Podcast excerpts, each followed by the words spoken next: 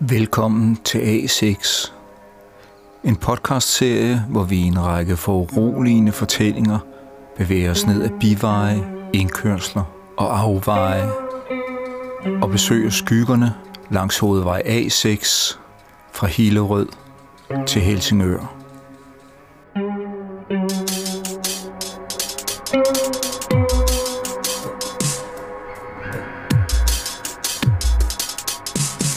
Traumet knuger offret i en hemmelig lænke.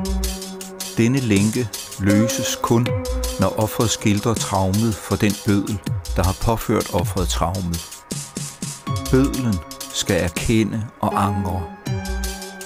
Det er dog offers evne til at fremstille traumet for bødlen, der er vejen til angren og til offrets befrielse.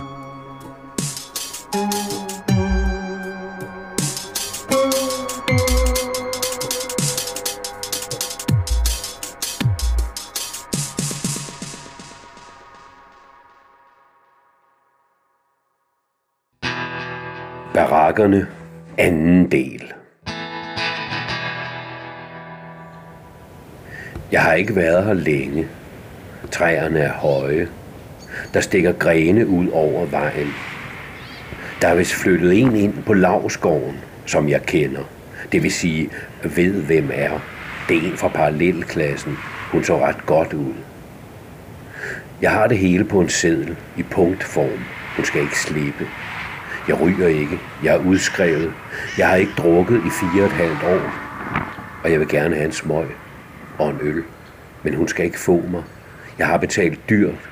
Det er tid at betale tilbage. For tiden regner ud. Jeg tager ikke noget fra nogen. Der er ikke noget at tage. Der er tomt. Det var der tidligt. Jeg fik ikke noget. Jeg giver. Ligesom i Bibelen. Retfærdighed.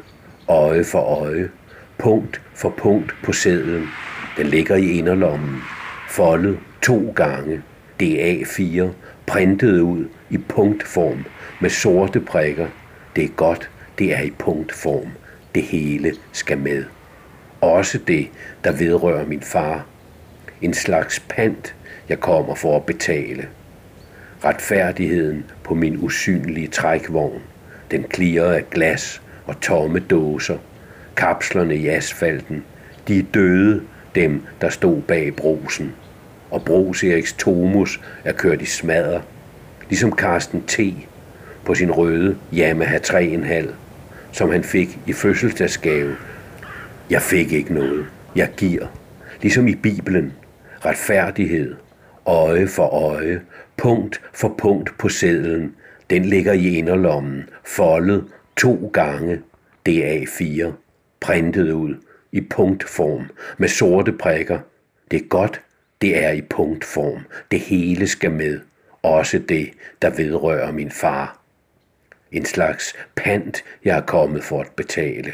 Retfærdigheden på min usynlige trækvogn, den klirer af glas og tomme dåser, kapslerne i asfalten.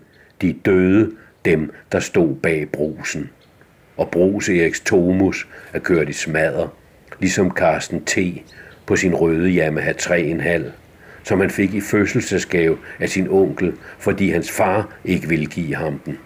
Som skød sig i munden, fordi han ikke kunne bære, at Carsten T. kørte ind i det træ, der stod ved vejen ned til Danstrup. Det står der endnu, det er en E, og i flere år var der mærker i stammen. Jeg så det, da jeg parkerede Toyotaen på den opbrudte asfalt ved brosen og gik af den gamle vej forbi Ørnehøjgård og Herdis og Bøsegardneren. Jeg drejer ind, hvor der er grus og huller. Jeg banker ikke på. Jeg står på trinet. Jeg ser bagud. Hvorfor laver de ikke de huller, der er i vejen? Så tager jeg i dørhåndtaget. Selvom det er flere år siden, kender jeg det. Det slasker i hånden, og døren presser sig selv op. Det har den altid gjort. Det kan jeg huske fra når jeg kom hjem fra skole. Det er ikke svært at komme ind. Der lugter surt. Monlejderen og smøgerne ligger på køkkenbordet endnu. Eller har hun ryddet op? Næppe. Det skal jo ikke blive for ordentligt. Som hos dem nede i byen og dem ude på gårdene. Der er skruet et hvidt metalgreb på dørkarmen ved toilettet.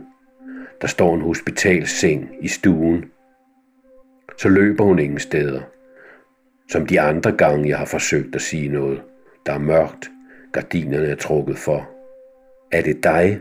siger hun. Ja. Jeg kan ikke tåle lys, siger hun. Jeg går hen til sengen. Hun er næsten usynlig.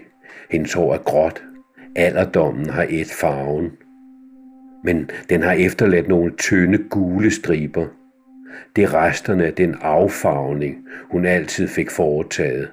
Det var det, forfængeligheden rakte til. Og så læberne. Huden er også gul. Og netop læberne, der er sprøjtet op med vand og syre, vrænger i et krakeleret sår i ansigtet.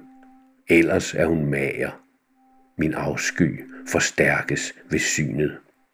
Min beslutning om udsigelsen af den endelige sandhed er urokkelig. Jeg tager hendes hånd. Jeg, siger jeg. Hendes øjne er forandret.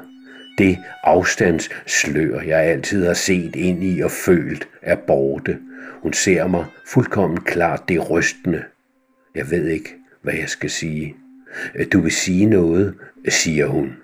Ja. Jeg tager sedlen frem og folder den ud. Jeg har ikke været tilfreds med min barndom. Hun siger ikke noget, hun ser på mig. Jeg har ikke været tilfreds med min barndom. Det er det, jeg vil sige. Jeg har ikke været tilfreds med min barndom. Jeg har været utilfreds med min barndom. Det har været en dårlig barndom. I, du, du har været en dårlig mor. Hun siger stadig ikke noget. Jeg ser på sedlen. På en måde har jeg samlet alle punkterne i den ene sætning. Jeg gentager den. Du har været en dårlig mor. Er det det, du er kommet for at sige? Ja, jeg synes, du skal vide, hvordan jeg har haft det. Det ved jeg godt. Nej, det er mig, der ved det. Du ved ikke en skid. Hvorfor skulle vi altid stå nede ved det træ og hælde øl på det? Hvorfor kyssede du de sutter op ved brosen? Hvorfor skulle jeg se på alt det? Og hvorfor... Jeg ved ikke, hvad der sker. Jeg hiver gardinerne fra. Solen er skarp. Jeg tror ikke, der har været sol inde i den stue nogensinde.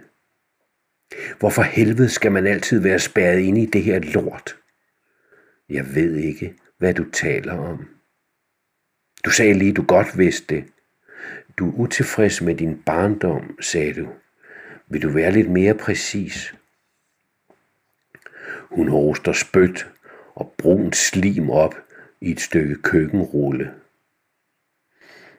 Ja, det kan du tro, jeg vil. Hendes hoste tager til. Jeg har ikke så mange kræfter, så du skal få tungen på glæd. Men du hoster jo.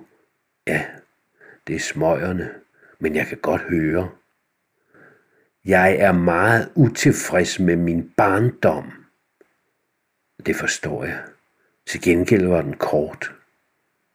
Der glider en skygge for vinduet, og jeg trækker gardinerne for igen. Jeg gider ikke høre mere på dig, mor. Det er det sædvanlige, det hele. Vil du række mig køkkenrullen? Jeg tager køkkenrullen og river to stykker papir af. Værsgo. Tak. Og tak fordi du kom. Hun hoster. Jeg går ud og pisser.